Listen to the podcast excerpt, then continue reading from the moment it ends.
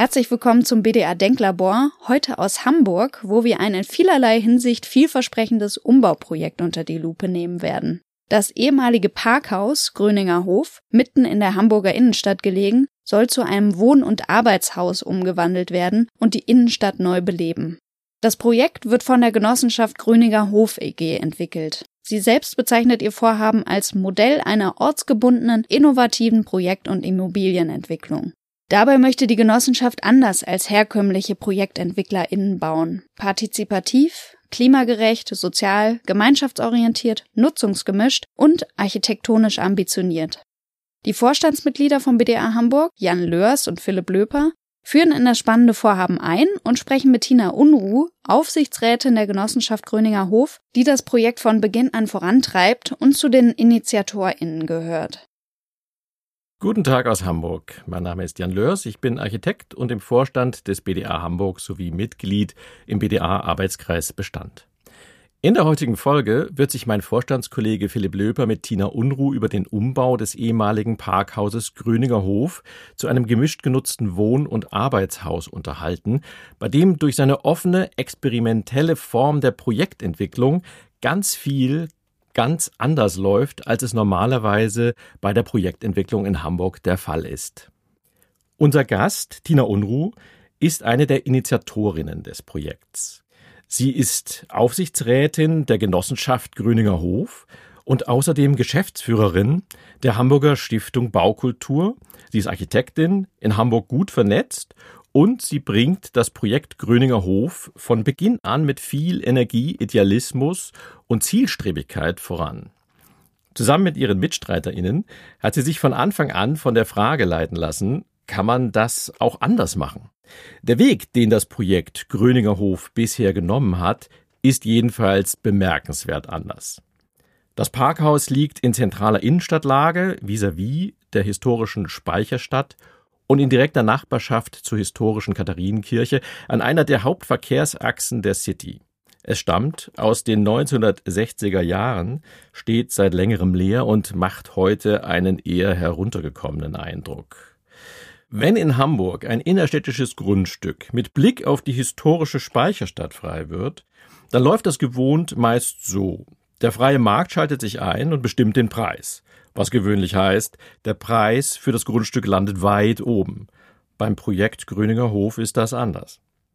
Wenn ein innerstädtisches Grundstück an einer stark befahrenen Straße gelegen ist und die Baulücke eng dreiseitig geschlossen umbaut ist, dann wird gewöhnlich Gewerbe- und Bürofläche verwirklicht. Beim Projekt Gröninger Hof ist das anders. Wenn auf einem solchen Grundstück noch ein Bestandsgebäude steht, so wird es in Hamburg höchstwahrscheinlich abgerissen. Wenn dieses Gebäude ein altes Parkhaus ist, dann wird es mit absoluter Sicherheit abgerissen. Beim Projekt Grüninger Hof ist das anders. Wenn sich die Hauptinitiatorinnen für ein Bauprojekt engagieren und viel Zeit investieren, dann ist am Ende oft eine schöne Wohnung im Projekt der Lohn für die Mühen. Beim Projekt Gröninger Hof ist das anders. Was noch alles wie genau anders ist und voraussichtlich auch weiterhin anders laufen wird bei diesem Projekt und warum es deshalb Modellcharakter hat und Hoffnungsträger für hoffentlich viele Folgeprojekte in der Stadt ist, das erfahren wir nun im Gespräch von Philipp Löper mit Tina Unruh. Die beiden werden über die Besonderheiten, Herausforderungen und glücklichen Zufälle auf dem bisherigen Weg reden und auch etwas in die Zukunft schauen. Noch steckt das Vorhaben in der Projektierungsphase und hat bis zur Fertigstellung noch eine Strecke vor sich. Daher haben wir uns vorgenommen, das Gespräch fortzusetzen und zu verfolgen, wie sich das Projekt entwickelt hat, wenn die nächsten großen Schritte gegangen wurden. Jetzt aber erst einmal viel Spaß beim Einblick in das außergewöhnliche Projekt Gröninger Hof. Ja, ähm, vielen Dank, Jan, für die Einführung. Mein Name ist Philipp Löper. Äh, wir sind mit unserem Büro ASDFG und der offenen Werkstatt für Architektur im Kreativquartier Oberhafen quasi Nachbarn des Gröninger Hofes und im Rahmen der Initiative Altstadtküste gibt es hier auch gewisse Berührungspunkte. Ich freue mich sehr, dass du, Tina Unruh, uns einen Einblick in dieses spannende Projekt geben wirst. Hallo und vielen Dank, dass wir hier unser Projekt vorstellen dürfen. Ich sitze natürlich nur stellvertretend hier für eine ganze große Gruppe ganz verschiedener Menschen. Ihr bezeichnet den Gröninger Hof als Modell einer ortsgebundenen, innovativen Projekt- und Immobilienentwicklung. Ähm, wie kam es zu dem Projekt? Wer waren die Initiatorinnen? Was waren die wichtigen Parameter und ersten Schritte, die für die erfolgreiche Entwicklung des Projektes aus deiner Sicht notwendig waren? Auch zu dem Projekt kam es durch Zufälle, glückliche Fügung und natürlich auch durch ganz viel Enthusiasmus. Rein zufällig hatten sich Teilnehmer von einem Workshop der Initiative Altstadt für alle an einem Abend über die neue Meldung unterhalten, dass dieses Parkhaus, das ja vorhin schon erwähnt wurde, aus der Nutzung fallen würde. Rein zufällig wandte sich der Pastor einer nahegelegenen Kirche an mich und fragte, ob man da nicht irgendwas machen könne. Er war so ein bisschen frustriert über die wenigen Wohnungen, die es in der inneren Stadt gibt, über die stillen und eher hochpreisigen Neubauten, die gemacht wurden in den letzten Jahren und über das wenige Leben und vor allem über den vielen Autoverkehr. Rein zufällig hatte ich Projekte wie die Kalkbreite oder mehr als Wohnen in Zürich in guter Erinnerung, da ich da lang gelebt habe und die ja auch sehr ungewöhnliche Wege genommen hatten.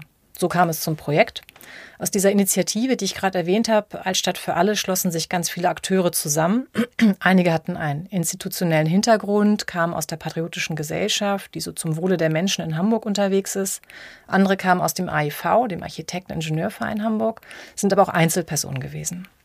So kann man also sagen, dass von Anfang an diese Expertinnen des Plan- und Bauens und die Expertinnen des Ortes, also Menschen, die dort entweder bereits wohnen oder in der Umgebung arbeiten oder irgendeinen anderen Bezug zum Ort haben, zusammen dieses Projekt entwickelt haben.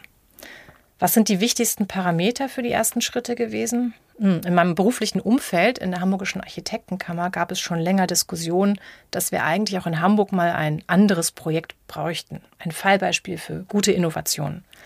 Viele meiner Kolleginnen und Kollegen sind unzufrieden, jedes Jahr standardisierte Wohnungen in großer Anzahl hier zu planen. Und diese Wohnungen, die sich so gar nicht an wandelnde Lebenssituationen anpassen, die auch den Problemen der Vereinzelung, wir haben ja hier in Hamburg über 50 Prozent Ein-Personen-Haushalt, überhaupt nichts entgegensetzen. Gleichzeitig ist der Verbrauch der Fläche dadurch wahnsinnig groß und wir wissen eigentlich schon ganz lange, dass wir uns das überhaupt nicht mehr leisten können und sollten. Und auch im Bezirk, in den Verwaltungen, also bei der Stadt oder in der Politik, sind wir mit unseren ersten Ideen immer auf Menschen getroffen, die Interesse an so einer alternativen Entwicklung zeigten und uns zugehört haben. Geschenkt wurde uns überhaupt nichts, wirklich gar nichts. Aber die Offenheit hat uns in dem Gefühl bestärkt, dass es die richtige Zeit sei, übliche Vorgehensweisen mal in Frage zu stellen und auch neue Wege zu entwickeln. Ich möchte aber ganz klar sagen, dass wir nicht am Anfang alles gewusst haben. Wir hatten nicht irgendwie den Eindruck, wir wüssten besser, wie es geht oder wir hätten gewusst, was uns erwarten würde. Ich glaube, es war und ist auch heute immer noch mehr so ein Wachsenlassen, ein Ausprobieren, ob es nicht mal anders gehen könnte.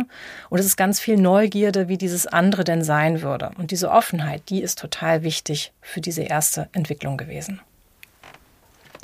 Ja, in dem Projekt werden ja jetzt auch, äh, wie du gerade sagtest, ganz viele aktuelle Themen aufgegriffen. Also das Gemeinwohlorientierung, partizipativ, sozial, nutzungsgemischt äh, und es soll eben mit dem Bestand gearbeitet werden. Welche Ziele waren neben dem Ausgangspunkt, ähm, dem nicht mehr äh, genutzten Parkhaus, entscheidend für diese Konzeptphase?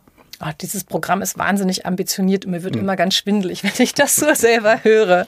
Das hat sich aber gar keiner ausgedacht. Niemand saß mhm. am Tisch und hat überlegt, was ich immer schon mal machen wollte.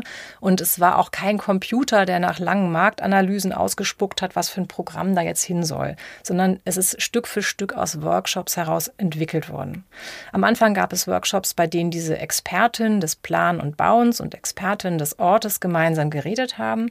Wir haben uns ausgetauscht, diskutiert, getroffen geträumt und auch so Ideen, was wäre eigentlich wenn, den haben wir mal so ein bisschen Raum gegeben. Es wurde verhandelt, was geht. Es gab auch viele Bedenken, was eigentlich nicht geht. Und daraus wurde Stück für Stück ähm, Themen evaluiert, Programmpunkte. Und wir hatten viele Profis für Beteiligungsprozesse, wie die Menschen von Urbanista, die uns begleitet und geholfen haben und die auch gezeigt haben, wie wir Einzelmeinungen von Bedürfnissen aus dem Quartier unterscheiden können. Also auch Themen hierarchisieren können.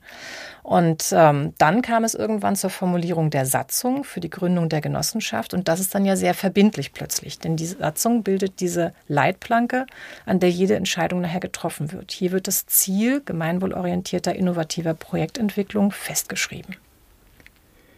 War von Anfang an klar, dass es eine gemeinnützige Genossenschaft äh, die richtige Form ist für das Projekt? Ja, ich glaube, es gibt eigentlich keine bessere Form. Eine Genossenschaft kann erreichen, was der oder die Einzelne eben nicht schafft. Es handelt sich ja dabei um einen Zusammenschluss mehrerer Menschen mit gleichen Zielen, die ökonomisch, aber auch sozial oder kulturell sein können, also nicht nur eine wirtschaftliche Angelegenheit. Genossenschaften können darüber hinaus auch weniger privilegierten Menschen die Möglichkeit zur Teilhabe geben. Und sie schließen diejenigen, die mehr Möglichkeiten haben, also die privilegierter sind, eben nicht aus. Das simple Prinzip dahinter, ein Mitglied, eine Stimme, egal wie viele Anteile jemand hält, scheint mir ein ziemlich gutes und gesundes Gegenstück zu dem zu sein, was sonst aktuell gerade beim Bauen so an Kräften auf dem sogenannten Markt waltet. Und wir sind gar nicht allein mit der Idee von Genossenschaft. Seit 2016 ist die Idee und Praxis von Genossenschaften immaterielles Kulturerbe der UNESCO. Also auch andere finden das ziemlich gut. Baugemeinschaften hingegen, die haben natürlich auch immer interessante Ansätze, bringen auch gute Konzepte, aber sie schaffen einfach privates Eigentum, das letztendlich wieder verkauft werden kann. Also eine langfristige und dadurch nachhaltige Sicherung ist eigentlich nicht gegeben. Die, die Gründung einer Genossenschaft äh, ist ein aufwendiger Prozess. Wie geht man dabei vor und welche Hürden mussten hier genommen werden und von welcher Seite gab es Unterstützung? Also die Satzung hatte ich schon erwähnt, die zu formulieren und allen gesetzlichen Anforderungen da gerecht zu werden, gleichzeitig aber auch die Kernidee für unsere Zukunft festzuschreiben, das war wahnsinnig anspruchsvoll. Wir sind ja gar keine Juristin und wir haben sowas auch noch nie gemacht. Dann hatten wir ähm, gemerkt, dass wir mit der Satzung ja auch Personen, die wir noch gar nicht kennen, nämlich die zukünftigen Vorstände und Aufsichtsräte, schützen müssen. Also müssen die ja absichern auf eine Art und Weise. Gleichzeitig sollen die Rechte der Mitglieder gewahrt werden. Das war extrem anstrengend, auch für mich oder für uns als Architekten sind wir gar nicht gewohnt, so exakt mit den Wörtern zu jonglieren. Das können die Juristen eigentlich besser und wir hatten natürlich auch gute Beratung, aber wir haben die ein oder andere Runde drehen müssen. Also von ganz alleine ging das nicht. Man braucht natürlich neben der Satzung auch einen Wirtschaftsplan, der plausibel macht, was denn mit den Geldern der Mitglieder geschehen wird. Die Menschen legen dort an, die geben mir etwas ein und das muss natürlich auch gesichert sein. Alles wird ganz genau geprüft und im Schluss fertigt dann ein Prüfungsverband so ein Gutachten an. Bei uns war es der VNW, der Verband Norddeutscher Wohnungsunternehmen. Mit dem kann man dann die Eintragung im Genossenschaftsregister beantragen. Das war ein wahnsinnig langer Prozess, bei dem wir wirklich viel lernen mussten. Unterstützung gab es vor allen Dingen da von Einzelpersonen, die ähm, sich da richtig reingekniet haben, die uns vollkommen ohne jeden persönlichen Vorteil einfach begleitet haben. Ganz toll zum Beispiel unsere Vorstandsreferentin Mona, eine junge Nachbarin aus dem Viertel, die das Projekt gut findet, keinen persönlichen Nutzen davon hat und mit großer Akribie und Leidenschaft uns Stück für Stück begleitet hat. Das war ganz wertvoll. Von offiziellen Seiten der Stadt oder Stellen gab es da nicht so umfangreiche Unterstützung. Ähm, vielleicht gibt es da einfach noch nicht so viel Erfahrung mit diesen Gründungsprozessen. Ich habe mal gehört, ähm, dass Kollegen in München da etwas bessere Bedingungen ähm, erwähnt haben. Und es soll wohl auch Bundesländer geben, in denen sogar Zuschüsse für die Gründung von Baugenossenschaften gesprochen werden. Das habe ich nur gehört, aber ich hoffe doch sehr, dass sich da in Hamburg auch noch ein bisschen was tut. Ähm, Jan Lörs hatte ja schon erwähnt, dass er als Vorstandsmitglieder ehrenamtlich arbeitet und nicht dort einziehen werdet. Wie ist die Genossenschaft sonst noch organisiert? Tatsächlich ist das so, dass diejenigen, die das Projekt initiiert haben und heute in den Gremien arbeiten, alle ausnahmslos im Ehrenamt tätig sind und ausnahmslos dort auch nicht einziehen werden. Natürlich haben wir trotzdem unsere ganz persönlichen Motivationen, warum wir das machen, aber es mündet eben nicht in der Versorgung mit Wohnraum für uns selbst. Das war uns auch ein Anliegen. Neben den gewählten Organen der Genossenschaft, dem Aufsichtsrat, gibt es ja noch einen Vorstand, der ist für jeweils zwei Jahre bestellt und bei uns natürlich auch noch im Ehrenamt. Wir wünschen uns aber für die Zukunft da ganz dringend Entlastung, also einen geschäftsführenden Vorstand im Hauptamt. Das wäre das Ziel im Laufe vom nächsten Jahr. Das wichtigste Organ so einer Genossenschaft ist immer die Mitgliederversammlung, also der Moment, wo alle zusammenkommen können, die sich beteiligen wollen. Gibt ja keinen Zwang. Kommenden Freitag ist wieder so eine Mitgliederversammlung, immer in der ersten Jahreshälfte, wo viel bestimmt und verabschiedet wird. Die ganze Arbeit, die machen die Arbeitskreise und Arbeitsgruppen. Die bereiten diese Entscheidungen vor, die am Schluss natürlich der Vorstand fällen muss. Und dafür gibt es jede Menge von verschiedenen festen Sitzungen, turnusgemäß. Die einen treffen sich jede Woche, die anderen alle 14 Tage, andere noch viel seltener. Und da werden Themen zusammengetragen und wir haben so Schnittstellen installiert, damit wir kurze Wege und Transparenz behalten. Das ist ganz wichtig. Wir sind ziemlich professionell organisiert. Da staunen ganz viele immer, die neu dazukommen und denken, ah ja, Ehrenamt, Pro Bono, Beteiligung, das klingt so ein bisschen nach Wollsocken, viel Diskussion und Tee trinken. Ähm, das gibt es sicher auch, aber wir versuchen natürlich auch mit unserer Energie da sorgfältig umzugehen. Im Grunde sind wir, also egal ob jetzt Initiatorin oder jemand, der neu dazugekommen ist, also einfach gleiche Mitglieder einer Genossenschaft und die meisten von uns haben kein Wohninteresse. Es gibt natürlich eine Gruppe von Mitgliedern, die dort gerne wohnen möchten. Aktuell sind das ungefähr 80 Haushalte. Und es gibt eine Gruppe, wir nennen die die Bewohnerschaft, die haben bereits eine Zusage für Wohnraum. Momentan sind das 25 Haushalte, die bereits seit langer Zeit in der Genossenschaft sehr aktiv sind. Arbeit haben wir genug. Und die auch einen ersten Teil ihrer wohnungsbezogenen Anteile erworben haben. Das will ich ganz kurz noch ausführen. Das ist nämlich ein Riesenproblem für alle Kleingenossenschaften oder neu gegründeten Genossenschaften. So ein Finanzierungskonzept greift immer erst dann, wenn wir Mieten einnehmen oder wenn Geld für Förderung von Wohnraum kommt. Wir befinden uns aber jetzt in der Leistungsphase 2, also nach dem Wettbewerb. Und da gibt es natürlich keins von beiden, keine Miete, keine Förderung. Gleichzeitig benötigen wir jetzt für die Mittel für die Planung natürlich Mittel, für die Bestandsuntersuchung brauchen wir Geld und für den Aufbau der Genossenschaft auch einiges. Also gerade wenn ich davon spreche, dass wir das Ehrenamt entlassen müssen, müssen wir Mitarbeitende einstellen. Es geht nicht alles. Wir haben einen halben Projektsteuerer angestellt, der wirbelt wie ein Ganzer zum Glück und wir haben eine halbe Geschäftsstellenleitung, wir haben einen Werkstudenten, eine wunderbare Mitarbeiterin im Minijob. Das ist dann das hauptamtliche Team für ein Projekt von knapp 30 Millionen, der Rest im Ehrenamt. Aber dennoch müssen wir ja irgendwie finanzieren und diese Lücke, die müssen wir schließen. Und darum haben diejenigen, die dort später einziehen werden, die das schon zugesagt bekommen haben, also in dieser Bewohnerschaft sind, so nennen wir die Gruppe, auch schon etwas gezahlt. Ungefähr ein Drittel der Wohneinheiten sind schon vergeben und die haben einen ersten Anteil ihrer sogenannten wohnungsbezogenen Anteile schon bezahlt, damit wir noch Geld haben. Gleichzeitig suchen wir ganz dringend auch weitere Unterstützerinnen und Unterstützer. Ich glaube schon, dass es in Hamburg oder auch anderswo noch Menschen, Stiftungen, Unternehmen gibt, die auch eine größere Summe geben könnten, um unsere Kapitaldecke etwas zu stärken und die ihr Geld dann einfach aus der Genossenschaft erst rausnehmen, wenn diese Lücke geschlossen wurde und wir Mieteinnahmen haben. Wir haben auch tolle Mitglieder, also die zum Beispiel diesen Architektenwettbewerb finanziell ermöglicht haben. Aber ich sage das immer gerne noch mal ganz deutlich: Wir könnten noch ein bisschen Unterstützung gebrauchen. Es gibt ja ähm, aktuell sind es 330 äh, ja, Mitgliedern. Genau. Ne? Und sozusagen ein Teil dieser 80, die etwa einziehen ja, genau. werden. Mhm. Ähm, euer Anspruch ist ja ähm, zum einen die Vernetzung mit der Nachbarschaft, zum anderen auch die soziale Durchmischung. Also ein großes Ziel. Wie habt ihr dies in den verschiedenen Projektphasen erreicht und welche Werkzeuge haben sich dort als besonders nützlich erwiesen? Also die Vernetzung, die schaffen wir natürlich durch diese bereits erwähnten Expertinnen des Ortes, die wir ganz ernst nehmen. Das ist wichtig. Und die Einbindung sozialer Träger ermöglicht uns den Zugang zu Bewohnerinnen und Bewohnern, die wir sonst gar nicht erreichen würden. Denn normalerweise sind ja nicht alle Menschen an Beteiligungsverfahren in Workshops zu finden. Es gibt ja gerade Leute in prekären Situationen, die dafür weder Zeit noch Muße noch vielleicht auch die sprachlichen Fähigkeiten haben. Wir haben Werkzeuge oder vielleicht besser Formate entwickelt im Laufe des Projektes. Am Anfang waren das die regelmäßigen Workshops, die waren in der nahegelegenen Kirche.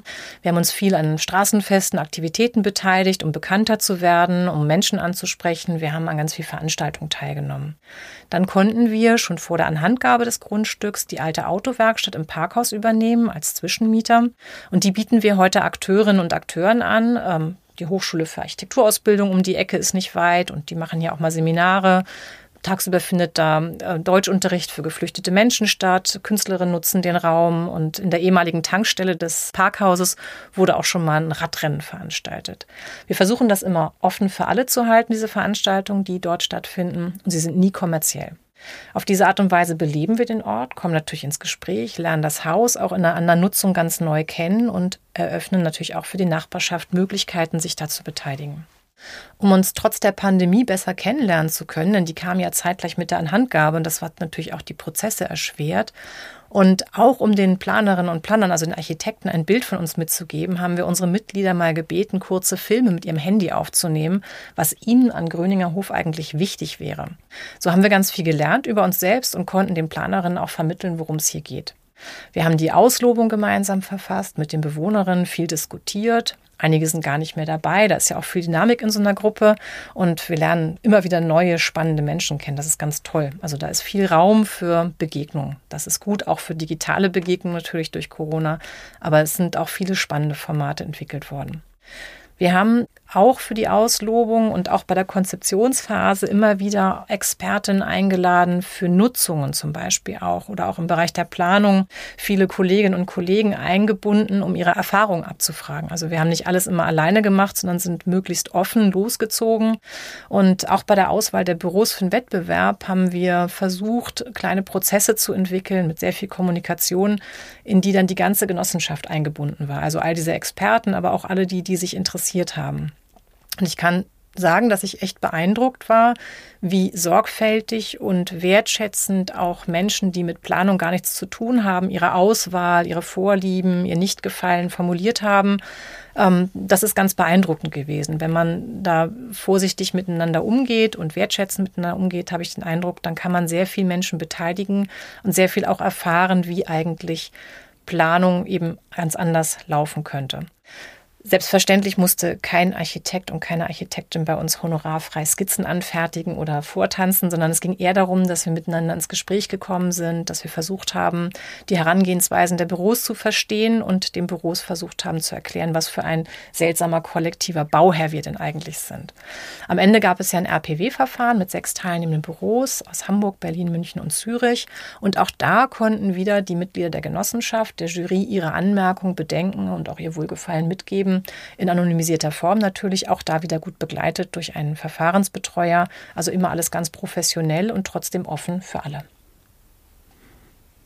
In der Publikation Koop Stadt der nationalen Stadtentwicklungspolitik wird das Projekt ja äh, zu dem Thema kooperative Konzeptvergabe als Best Practice Beispiel aufgeführt. Ähm, da ist auch, ähm, tauchen ja auch äh, Fragen jetzt zur, zur Verteilung, gerechten Verteilung von Grund und Boden auf. Äh, wie, ähm, wie erfolgt die Vergabe des Grundstückes von der Stadt an die Genossenschaft? Gab es auch Investoren, die sich für das Grundstück beworben haben? Ähm, inwiefern ist der Umstand, dass das Grundstück in Erbpacht äh, vergeben wird, für das Projekt vielleicht auch genau das Richtige oder eine Chance? Ich fange mal mit der dritten Frage an. Also die Motivation für uns war von Anfang an klar, dieses sehr gute Grundstück mit einer ganz wichtigen Lage eigentlich in der Stadt, nämlich so eine Schlüsselstelle zwischen Innenstadt und Hafen City, ähm, für die Stadt auch zu erhalten. Wir wollten das nie kaufen, sondern wir haben von Anfang an in unserem Konzept ein Angebot formuliert und so verstehen wir auch das Projekt. Es ist ein Angebot an die Stadt Hamburg, einen anderen Weg gemeinsam auszuprobieren. Glücklicherweise fiel gleichzeitig der Beschluss der Bürgerschaft, vermehrt Grundstücke nicht zu verkaufen, sondern in Erbpacht abzugeben, ähm, rein zufällig in diese Zeit hinein die Verantwortlichen in der Stadt haben ganz schnell verstanden, wo die Vorteile und die für die Weiterentwicklung der Innenstadt liegen, wenn man so Menschen mitnimmt, beteiligt und etwas Lebendigeres plant. Diese Ausschreibung, die ist eine Art Weiterentwicklung aus unserem ersten Wagenkonzept. Also niemand hat das jetzt eins zu eins übernommen, aber weil verstanden wurde, dass es eine gute Idee ist, Menschen dort zu beteiligen und aus diesem sehr stillen Innenstadtquartier ein bisschen eingeklemmt zwischen lauter Straße und dem Kanal ähm, davon vieles aufzunehmen, sind einige der Kriterien aus unserem Konzept in die Ausschreibung reingekommen. Zum Beispiel war eben diese Beteiligung für Menschen vor Ort ganz wichtig und da hatten wir natürlich ganz große Vorteile, da die Initiative, aus der heraus wir uns ja entwickelt haben, zu dem Zeitpunkt schon mehrere Jahre im Quartier unterwegs war. Klassische Investoren haben in der Regel nicht so viel Freude an großer Beteiligung und dazu gab es auch noch weitere sehr harte und klare Kriterien. Einmal natürlich die Vergabe von geförderten Wohnraum ähm, bis hin aber auch zu Vergabe von WA-Wohnungen, also Wohnungen für Menschen, die erschwerten Zugang zum Wohnungsmarkt haben. Es war klar vorgegeben, dass es Räume geben soll für Kultur und Begegnung im Quartier und auch das sind ja jetzt nicht so übliche Felder für klassische Investoren. Und dann darf man nicht vergessen, das ist vorhin schon kurz kurz erwähnt worden. Das ist zwar eine ganz tolle Lage, aber das Grundstück ist dreiseitig eingebaut. Wir reden also von 2000 Quadratmeter Grundfläche, die von einer Seite belichtet sind. Das ist jetzt auch nicht nur ganz einfach. Hm. Ja, zu der, nächste Punkt war die, die Finanzierung. Da hast du ja schon ganz viel erwähnt, auch äh, in den vorherigen äh, Fragen. Also es gibt die Genossenschaftsanteile, aber reichen die eben für diesen aufwendigen Prozess, ein Gebäude zu entwickeln, welches einen hohen Anteil an Gemeinschaftsräumen, Bereiche für kulturelle Nutzung und ein, eine gute soziale Durchmischung beinhalten soll. Wurde schon angedeutet, das ist sozusagen schwierig, vor allem, äh, weil das Geld auch an einer anderen Stelle schon gebraucht wird in einer früheren Phase. Genau, also wir ähm, haben ganz normale Genossenschaftsanteile. Jedes Mitglied muss die erwerben, um Mitglied zu sein. Das sind 1000 Euro bei uns Pflichtanteil. Dann gibt es die sogenannten freiwilligen Anteile und es gibt zum Glück viele Menschen, die, weil sie das Projekt einfach gut finden, unterstützen möchten, freiwillige Anteile über diese 1000 Euro hinaus zeichnen. Das ist ganz wunderbar und das ist auch dringend notwendig. Wer einzieht, muss darüber hinaus noch wohnungsbezogene Anteile erwerben. Die hatte ich vorhin schon erwähnt, die wir eben vorgezogen jetzt schon in Teilen ähm, bekommen müssen. Das sind pro Quadratmeter Wohnfläche ungefähr 600 Euro voraussichtlich. Jetzt haben wir natürlich die Frage der Gemeinschaftsflächen ähm, und da haben wir was ganz Besonderes entwickelt, auf das wir auch echt ein bisschen stolz sind. Wir entnehmen allen Wohneinheiten ungefähr sieben Prozent der Fläche. Das heißt, es gibt knackig kleine Wohnungen und wir bündeln diese rausgenommenen ungefähr sieben Prozent zu sogenannten Hybridflächen. Diese Hybridflächen stehen dann allen Mieterinnen und Mietern zur gemeinschaftlichen Nutzung zur Verfügung. Das kann ein Musikzimmer sein, ein Spielzimmer, ein Waschsalon, eine Werkstatt. So schaffen wir mit diesen ganz kleinen Einheiten trotzdem viel Raum für Begegnung. Das heißt im Klartext, jemand mietet eine Fläche in dem Haus, die sieben Prozent größer als die eigene Wohnung ist, als diese abgeschlossene Einheit. Er zahlt dann auch mehr Nebenkosten natürlich, aber er hat eben in seinem Haus neben dem eigenen privaten noch ganz viel andere Angebote. Kindergeburtstage müssen nicht mehr unbedingt in der eigenen Wohnung gefeiert werden und der Rotwein mit der Nachbarin kann auch auf der Gemeinschaftsterrasse getrunken werden oder eben im Hobbyraum oder man kann sich zum Werkeln verabreden. Man kann also sehr viel machen im eigenen Haus, aber nicht unbedingt in eigenen vier Wänden. Raum für Begegnung wird gegeben. Es sind auch nicht alle Haushalte bei uns im Haus förderfähig. Also wir haben das mit der Stadt lange ausdiskutiert. Wir brauchen auch einen gewissen Prozentsatz an Haushalten, an Familien oder auch an Einzelpersonen in dem Gebäude, die gut verdienen. Wir wollen ja eine wirkliche Durchmischung und nicht wieder nur das eine oder nur das andere. Es wird Menschen geben, die also deutlich mehr Miete zahlen, die zahlen auch knackige Mieten ähm, und dafür eben dass sich daran beteiligen. Und dann andere, die halt in anderen Situationen leben und gut gefördert werden. Das ist eine reale Mischung. Ich glaube, das ist auch wichtig, damit wir auch dann im Haus nachher eine stabile, gute Gemeinschaft bilden können. Ja, wir haben jetzt vor allem über, über Themen gesprochen, die zum Tragen gekommen sind, bevor ähm, aus dem eingeladenen Wettbewerb ähm, der Entwurf dann von Duplex Architekten als die beste Lösung für das Projekt hervorgegangen ist. Ähm, welche Besonderheiten zeichnet den Siegerentwurf mit den, ich glaube, es waren 78 unterschiedlichen Wohnungen, Kultur und Gewerbe aus? Und wie können die besonderen Nutzungen wie eben Werkstatt, Dachgarten, Musikraum ähm, in äh, einem partizipativen oder ko-kreativen Prozess ähm, entstehen oder dann auch wieder weiterentwickelt werden. Also einmal vorweg, wir haben sechs ganz tolle Entwürfe aus dem Verfahren erhalten. Die haben uns die ganze Bandbreite aufgezeigt, wie es gehen könnte. Und zwar sowohl äh, hinsichtlich des Bestandes. Wir hatten von Abriss und Komplettneubau bis hin zum Kompletterhalt alles. Aber auch städtebaulich gab es verschiedene Haltungen. Öffnung des Blocks zur Straße hin bis hin zu einmal alles schließen. Das war für uns ganz wertvoll und natürlich ähm, großartig, denn wir konnten sorgfältig äh, in der Jury prüfen und jeden dieser Ansätze eigentlich wirklich äh, genau durchdenken und diskutieren und dem nachgehen. Am Schluss hat der Entwurf von Duplex sich als das robuste sowohl als auch durchgesetzt, könnte man meinen. Der Bestandserhalt wird hier in den unteren Geschossen vollzogen, aber nicht um jeden Preis. Der Entwurf, der mit von Duplex entwickelt wurde, funktioniert auch, wenn wir feststellen sollten, der Bestand lässt sich aus technischen, wirtschaftlichen Gründen nicht erhalten. Der verliert dadurch eigentlich nichts. In den unteren Geschossen jetzt, das heißt vorne sind es äh, drei Geschosse, im hinteren Bereich des Gebäudes sind zwei Geschosse, die erhalten bleiben sollen. In der Mitte gibt es eine große offene, lichte Straße, also eine Öffnung vom Erdgeschoss bis oben zum freien Himmel. Das bringt relativ viel Licht rein und schafft eine große Diversität, die Vielfalt der angebotenen Räume. Zwar sowohl Wohnungen im Bestand, im Teil Neubau, vorne, hinten, als auch die Freiräume waren so überzeugend, dass wir den Eindruck hatten, hier findet eigentlich jeder und jede sein oder ihr Plätzchen. Dazu war in diesem Entwurf die Abstufung der publikumsoffenen Flächen im Erdgeschoss und der Gewerberäume in dem ersten Obergeschoss hin zu der Privatheit der eigenen Wohnung sehr gut gelungen. Wir möchten natürlich vermeiden, dass irgendwo steht, ab hier privat oder irgendwelche Tore angebracht werden müssen. Und der Entwurf bringt das ganz schlüssig und sehr elegant auf räumliche Art und Weise sehr gut rüber. Bis wo kann ich mich frei bewegen und ab wo wird es dann doch sehr privat mit fast kleinen Vorgärten, Laubengängen, Balkonen. Also eine Stimmung, die mir schon ganz schnell signalisiert, dass es nicht mehr öffentlich sein wird. Seit dem Wettbewerb haben wir, was Co-Kreation angeht, gemeinsam mit Duplex Echoräume durchgeführt. Das sind Abende, an denen wir die Mitglieder der Genossenschaft einladen, aber auch andere Interessierte können das sein und ein bestimmtes Thema der Planung diskutieren, erläutern und gemeinsam ähm, überlegen, wie es da weitergehen kann. Der Rücklauf aus diesen Echoräumen bietet uns dann die Möglichkeit, auch Bedürfnisse zu erkennen, die wir vielleicht übersehen hätten. Also zum Beispiel tauchte relativ schnell auf, dass wir nicht ausreichend Wohnraum für alleinerziehende Personen haben, also der dafür geeignet wäre.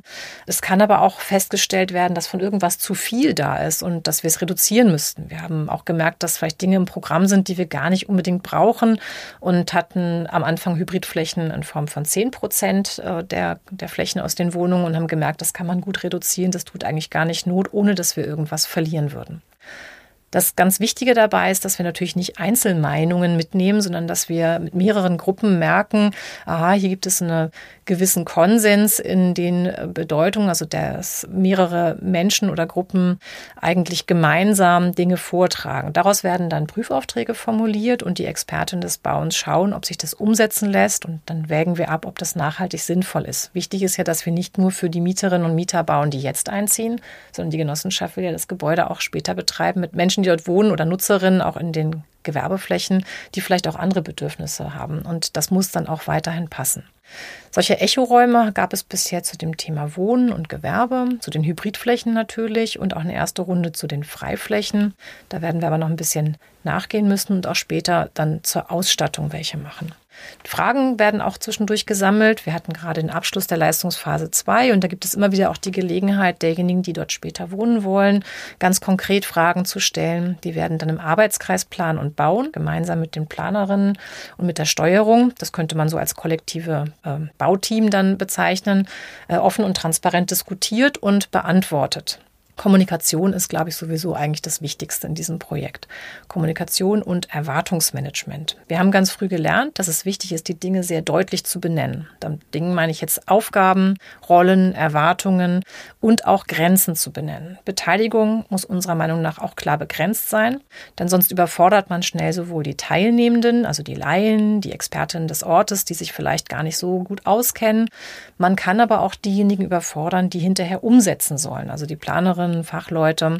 Wir sprechen deswegen von Beteiligungsfenstern, die sich zu bestimmten Themen öffnen und dann auch wieder geschlossen werden, damit die Fachleute abwägen und ganz in Ruhe planen können. Alles muss so ein bisschen seine Zeit haben und auch so einen Rhythmus finden. Die Dinge in den Echoräumen zum Beispiel werden dann immer am Anfang vorgestellt, was aus dem letzten Echoraum übergeblieben ist. Es gibt Protokolle, die allen zugänglich gemacht werden. Und so kann man manchmal auch Themen über mehrere Echoräume hinweg diskutieren und trotzdem sich aber auch konstruktiv den neuen Themen zuwenden. Ja, also eben eine, eine Besonderheit jetzt am Gröninger Hof ist ja mit diesem bestehenden Parkhaus aus den 60er Jahren äh, gearbeitet wird. Das Parkhaus hat Rampen, geringe Geschosshöhen, ist ungedämmt und erstmal nicht direkt zum Wohnen geeignet. Also zusätzlich zu der dreiseitigen äh, Umschließung des äh, Baugrundstückes. Ähm, welche besonderen Herausforderungen bedeutet dies bei der Genehmigung und Finanzierung, ähm, gerade der Umgang mit dem Bestand? Ähm, ja, die Herausforderungen sind zahlreich und im Grunde eigentlich auch alle erwähnt worden. Klar, die mhm. Raumhöhen, die KfW-Förderung für nicht geheizte Flächen sind ein Problem, Stellplatznachweise beschäftigen uns. Ich kann das nur knapp zusammenfassen. Es braucht Mut und die Bereitschaft aller, wirklich aller, sich auf den Weg zu machen und gemeinsam zu lernen, wie wir Bestand weiter nutzen können wie wir Umbauten finanzieren können und wie wir sie auch genehmigt bekommen. Das ist ganz klar. Denn das, was wir haben momentan, sind Gesetzgebungen, die sich auf Neubauten konzentrieren. Es gibt ja noch keine Umbauordnung, auch wenn Fridays for Future da Gutes vorgelegt hat. Ähm, das muss gelernt werden, das muss geübt werden. Dafür haben wir keine Kultur und die muss sich erstmal entwickeln. Und ich denke, als Gröninger Hof sind wir da Pioniere. Und wir werden nichts alleine von all dem lösen können. Weder unsere Planerinnen und Planer noch wir noch sonst irgendjemanden. Das geht nur gemeinschaftlich. Da muss der Bezirk an den Tisch, die Fachressorts müssen mit, äh, mit diskutieren können und mit uns gemeinsam auch diese Lösung suchen und am Ende wahrscheinlich auch die KfW, was die Förderung angeht. Ich glaube, überall bedarf es der, der Bewegung und der Veränderung und der Offenheit und ähm, ich bin da auch mutig und zuversichtlich, dass wir die erhalten werden. Ja, das ist äh, vielleicht in dem Zitat, was auch in dieser Publikation äh, Korb Stadt äh, ja genannt wird. Da geht es ja relevant für das Gelingen ist unserer Meinung nach die Offenheit für bisher Ungewohntes seitens der Kommune mit der Bereitschaft, neue Entwicklungen als fachbereichsübergreifende Aufgabe anzunehmen.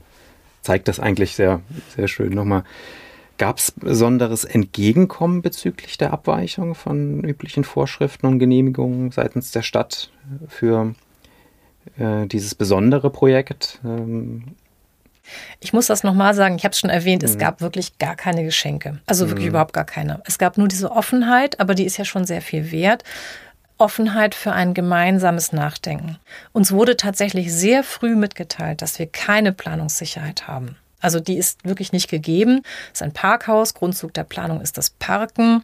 Und niemand hat irgendwelche Zusagen oder Ankündigungen gemacht, dass wir, wenn wir das dann umbauen, obwohl natürlich politisch das Wohnen dort gewollt wird, ähm, entsprechend auch eine Rechtssicherheit hätten. Da gibt es überhaupt keine Versprechung. Aber wir haben uns auf den Weg begeben und wir vertrauen weiterhin darauf, dass wir auch gemeinsam Lösungen finden. Denn ähm, ich glaube, wie gesagt, wir sind ja ein Pionier. Wir haben die Mobilitätswende, die politisch gewollt ist und wir sind nicht nicht alleine in der Stadt, die die Dinge ändern wollen. Ich glaube eben, was ich vorhin schon erwähnt habe, das Gespräch und das gemeinsame Nachdenken sind eigentlich das Wichtigste und momentan für uns das Wertvollste. Zusagen gab es aber keine. Derzeit befindet sich das Projekt ja noch in der, in der Planungsphase.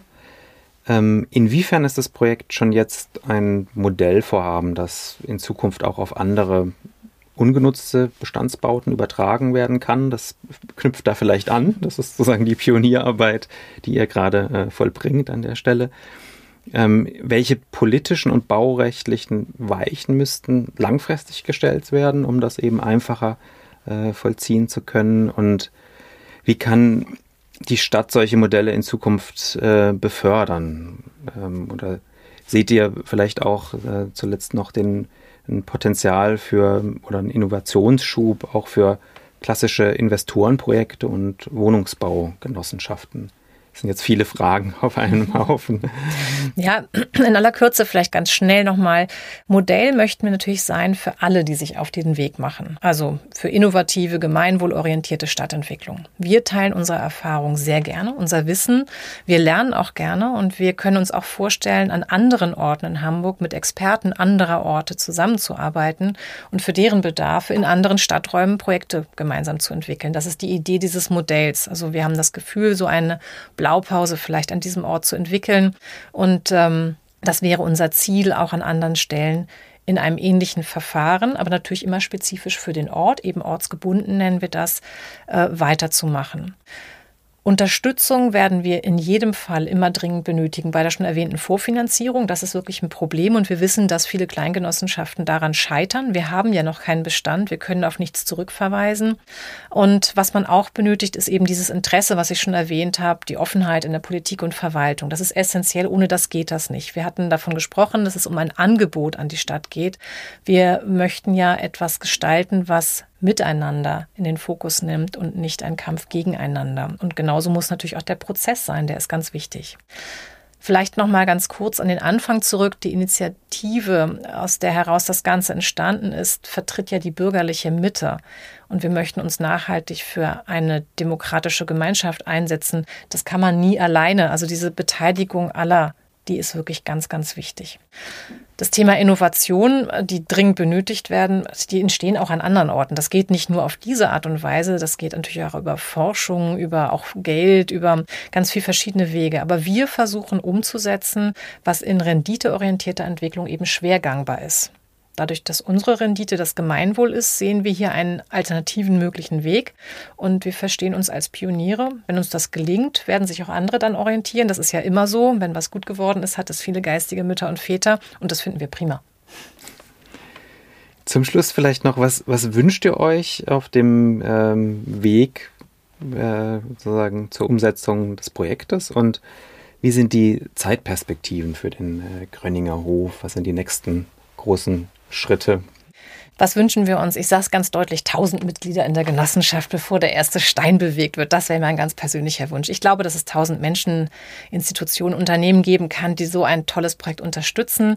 Und dadurch würde auch mehr finanzielle Sicherheit entstehen können, mehr Sicherheit für Planung. Das ist ganz wichtig. Wir wissen alle als äh, Architektinnen und Architekten, dass Planung ganz viel entscheiden kann. Und dass jetzt so Knappheit herrscht, das ist natürlich bedauerlich. Und da würde ich mir und das für alle diese Projekte wünschen, dass es so ein Vertrauensvorschuss Vorschub gibt. Aber die 1000 Mitglieder in der Genossenschaft, die würden mich wirklich freuen. Das fände ich super.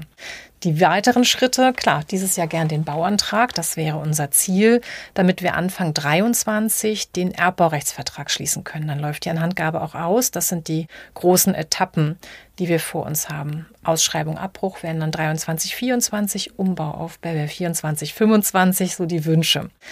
Wir sind natürlich nicht naiv, aber wir sind eben auch gewillt, solchen Wünschen Raum zu geben für eine stabile Zukunft, ähm, für Räume, für viel Begegnung und für ein Miteinander in unserer Stadt.